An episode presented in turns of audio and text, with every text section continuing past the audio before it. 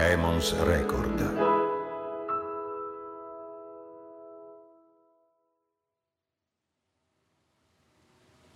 È il 20 dicembre del 1973 e siamo a Madrid.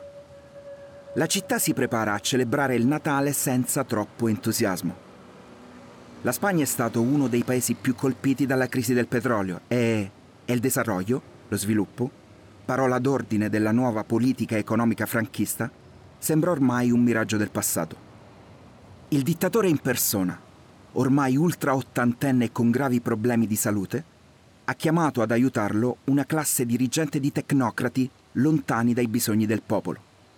E per gestire le attività più segrete e confidenziali, una rete di spie e di informatori legata all'Opus Dei. Francisco Franco non sta bene, sa che non gli rimane molto tempo.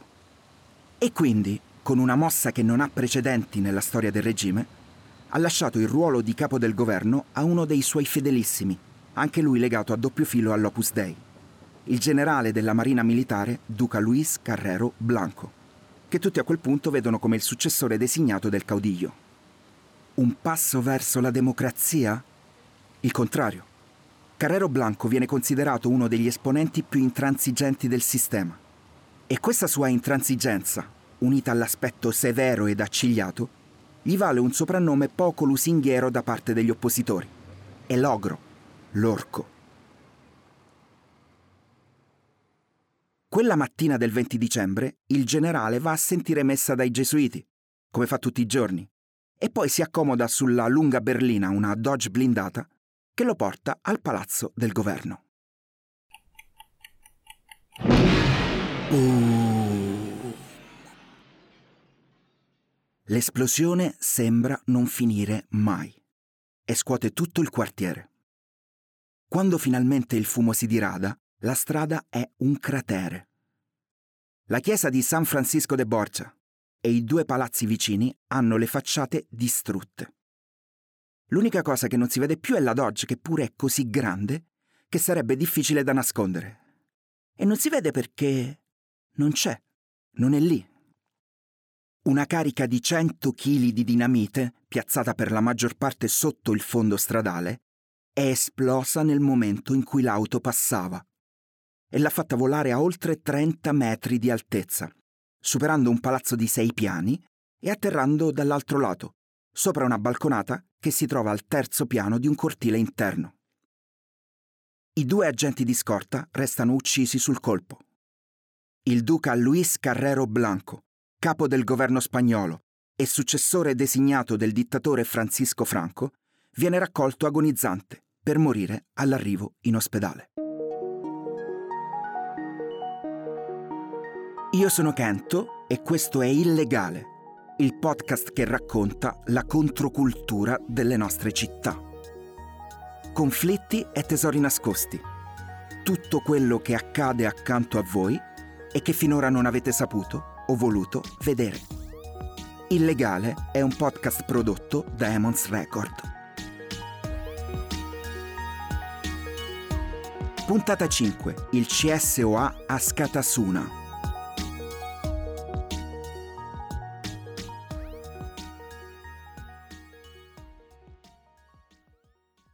Operazione Ogro, Operazione Orco, è il nome che gli stessi autori hanno dato all'attentato e Ogro sarà pochi anni dopo il titolo del film che ne racconterà le vicende, per la regia di Gillo Pontecorvo, con un grandissimo Gian Maria Volonté come protagonista e le musiche di un altro grandissimo, Ennio Morricone. Gli autori dell'Operazione Orco sono stati i guerriglieri indipendentisti baschi dell'ETA, una sigla che tradotta vuol dire Paese Basco e Libertà. E nella sua lingua originale suona così: Euskadi ta Askatasuna. Libertà. Libertà è quindi il significato del nome del centro sociale occupato e autogestito Askatasuna, uno dei luoghi simbolo dell'antagonismo in Italia, spesso al centro di processi, retate e feroci polemiche. Nella scorsa puntata siamo giunti a Torino. Abbiamo visto come i marmi del Teatro Reggio abbiano accolto una rivoluzione divampata oltreoceano. La Scatasuna si trova sempre a Torino, ma nel quartiere di Borgo Vanchiglia, più precisamente in corso Regina Margherita 47.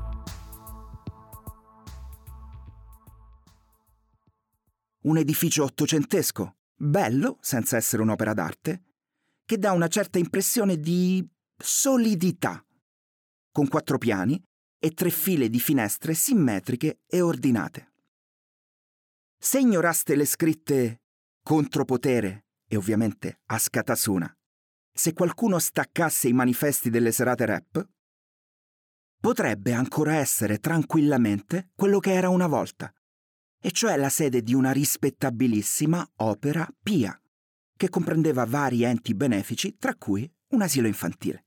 Così solido da resistere anche ai tragici bombardamenti dell'agosto 43, ma non abbastanza da sopravvivere, almeno dal punto di vista istituzionale, agli anni Ottanta, che videro la definitiva dissoluzione dell'Opera Pia, con la chiusura dell'asilo e tutto il resto. Come altri luoghi di cui vi ho parlato nelle scorse puntate, anche questo palazzotto è rimasto sbarrato ed abbandonato per anni, prima che qualcuno spaccasse i lucchetti per occuparlo. E oggi la Scatasuna è diventato, che vi piaccia o meno, uno degli abitanti più distintivi e autentici di quest'angolo di Torino fortemente carico di storia e significato. Qui, dove la Dora si getta nel Po e dove, secondo la leggenda, l'antico popolo dei Taurini aveva costruito il suo primissimo insediamento, prima del passaggio degli elefanti di Annibale e molto, molto prima che Cesare innalzasse il vessillo di Roma sull'accampamento militare da cui nascerà Augusta Taurinorum. Se cercate notizie su internet, troverete pochissime descrizioni e solo qualche foto, ma vi imbatterete in articoli come questo. C'è un'associazione a delinquere dentro il centro sociale a Scatasuna. Lo hanno stabilito i giudici del Tribunale del Riesame, accogliendo in parte la richiesta della Procura, che a marzo aveva chiuso una corposa indagine, basata anche su intercettazioni telefoniche e ambientali in cui si analizzavano dieci anni di azioni violente o illecite, legate al cantiere della TAV o, in generale, contro le forze dell'ordine, portate avanti da un gruppo di esponenti dello storico centro sociale torinese, considerato tra i più importanti in Italia per l'area autonoma. E ancora notizie su perquisizioni, maxi processi, condanne e multe esorbitanti. Tutti questi provvedimenti esistono, sono oggettivi e non si possono negare. Così come non si può negare che lo schieramento di Ascatasuna e i suoi metodi di lotta siano spesso estremi e non condivisibili. Ma io sono qui per portarvi dentro queste realtà, non per ripetere quello che potete leggere sui giornali.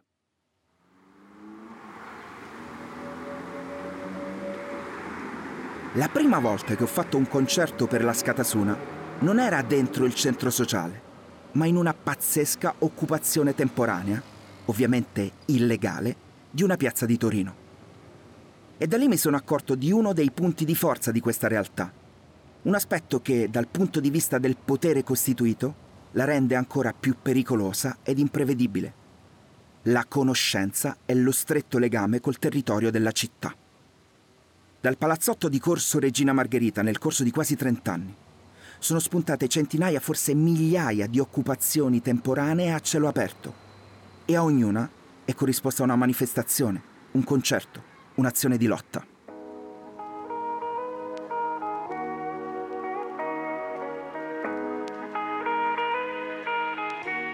Ripeto, condivisibile o meno, non è quello il mio punto.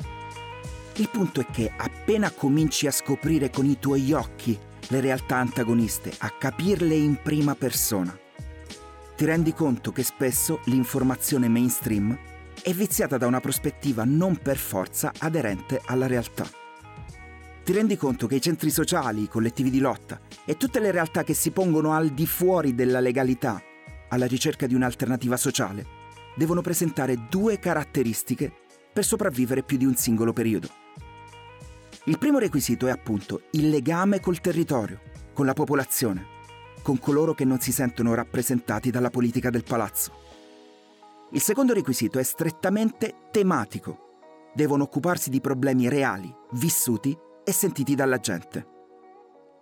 Uno spazio sociale che manchi di una sola di queste due caratteristiche diventa una sorta di riserva indiana, che magari può trovare al suo interno la forza per una singola stagione di lotta, ma che sicuramente non resisterà agli anni, all'inevitabile ricambio generazionale e spesso e volentieri a processi, denunce e repressione.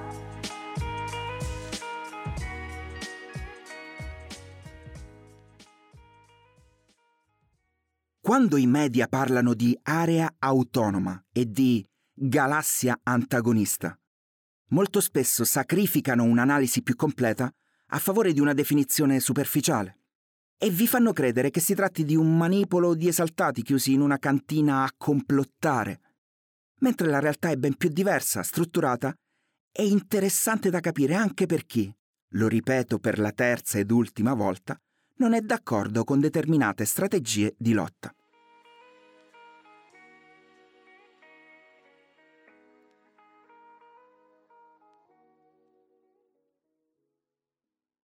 È il 15 ottobre del 2022 e nel controviale adiacente alla Scatasuna si tiene un concertone, ovviamente non autorizzato, al quale partecipano decine di artisti sul palco e migliaia di persone tra il pubblico.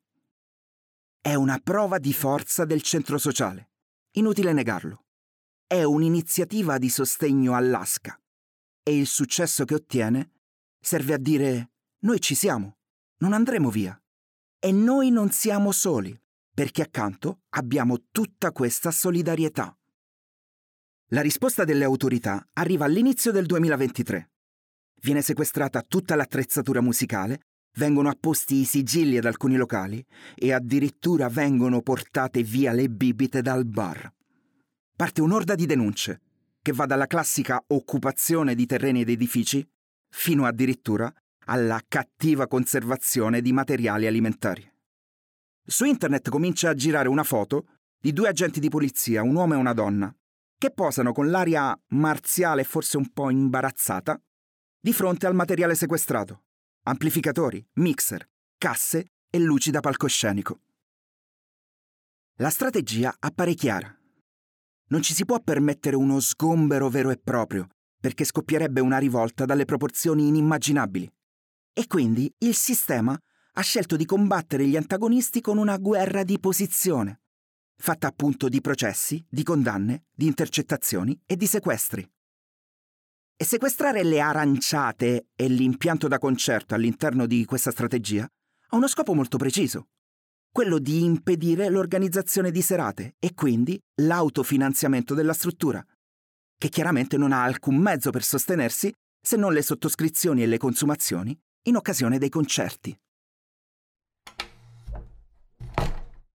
Nel momento in cui sono in studio a incidere questa puntata, scorrendo il calendario della Scatasuna, ci sono almeno una trentina di eventi in programma. C'è un'assemblea femminista, un'iniziativa a favore di chi non ha casa, un dibattito sulla libertà di espressione, perfino dei tornei di biliardino.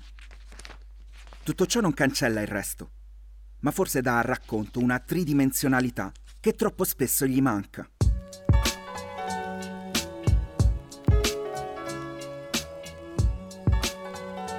Quando il film Ogro, la storia dell'uccisione di Carrero Blanco, arrivò nelle sale, ebbe un'accoglienza abbastanza tiepida, nonostante gli straordinari Volonté e Morricone.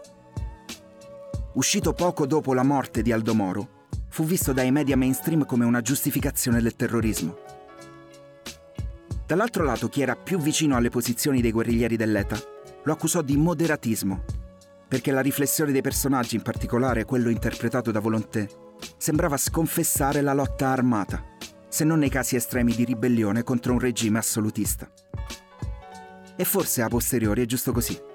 Un film del genere doveva dividere, doveva costringere ciascuno a prendere posizione, a farsi un'idea propria. Ecco, se alla fine di questa puntata vi è venuta la voglia di farvi una vostra opinione su Ascatasuna e su tutti i luoghi dove si fa politica antagonista e non istituzionale, allora ho raggiunto il mio scopo. I centri sociali non sono solamente posti dove si pianifica la guerriglia urbana, così come non sono soltanto la sede di tornei di biliardino e corsi di giardinaggio. Sono luoghi complessi, stratificati e incredibilmente interessanti, che meritano di essere conosciuti e capiti per capire il presente che viviamo. Nella terza e ultima puntata del nostro viaggio torinese, dopo aver visitato spazi vasti e importanti come il Teatro Reggio e la Scatasuna, concluderemo il percorso con un luogo molto ma molto più piccolo, alla scoperta di un minuscolo tesoro nascosto che si chiama il Circoletto.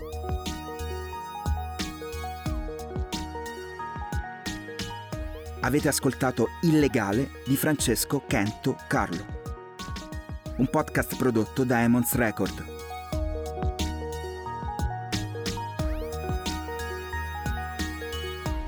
Regia Caterina Bocchetti e Maria Saracino. Studio di registrazione LRS Recording Studio Roma. Supervisione editoriale Caterina Bocchetti, Paolo Girella e Maria Saracino. Montaggio e post-produzione Fiammetta Castagnini, sigla di Matt Simon.